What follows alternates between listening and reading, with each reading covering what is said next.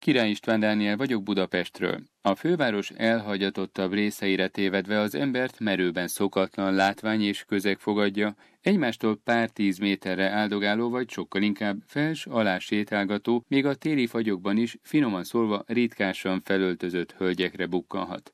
Az igencsak kietlen környezet, öltözetük és mozdulataik nem hagynak sok kétséget afelől, hogy mire, pontosabban kire várnak – a potenciális kuncsaftok pedig nagyon jól tudják, hogy ha étványukat ismeretlen hölgyekkel szeretnék kielégíteni, akkor merre induljanak el. És persze nem csak Budapesten, vidéken is vannak ilyen helyek.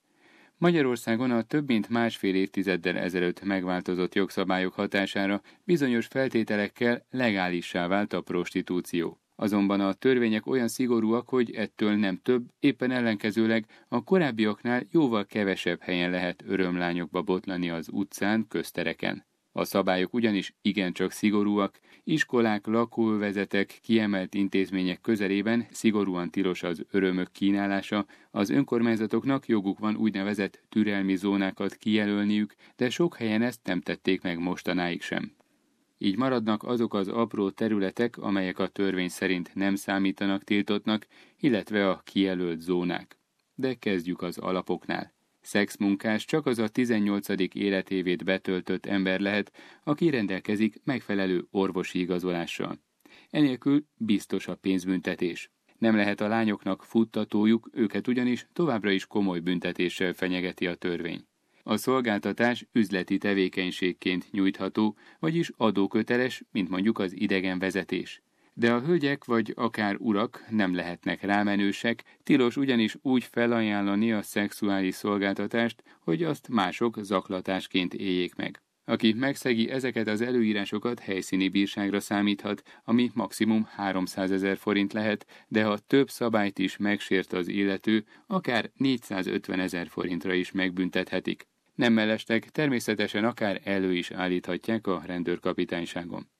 A Szexmunkások Érdekvédelmi Egyesülete pár éve úgy számolta, a 2000-ben hatályba lépett törvényt követő 12. évben lépték át a bírságok az 1 milliárd forintot, ami a szervezet szerint részben annak tudható be, hogy nagyon sok önkormányzat nem élt a türelmi zóna kijelölési lehetőséggel, így az örömlányok nem tudnak hol legálisan dolgozni, vagyis folyamatosan bírságolhatók.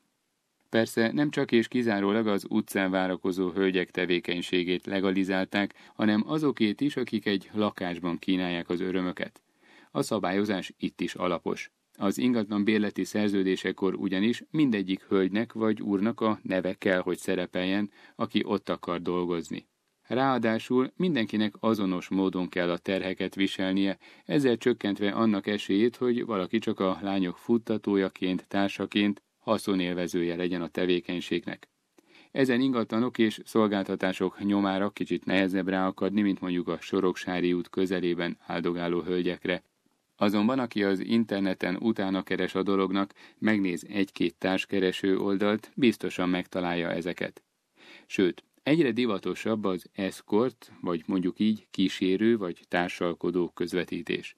Ez tekinthető az iparág luxus piac terének, ahol az általában jól öltözött, az átlagosnál jobb adottságokkal rendelkező hölgyeket közvetítik ki igen borsos áron tehetős uraknak illetve ez állítólag egyre sűrűbben a fordítottjára is igaz, vagyis hogy vastag pénztárcájú hölgyek kérnek maguk mellé fes urakat egy-egy kellemes estére. A dolog tehát Magyarországon bizonyos, szigorúan meghatározott körülmények között nem jogellenes, tehát mondhatjuk akár úgy is, legális. Az elmúlt percekben Király István Dániel tudósítását hallották Budapestről.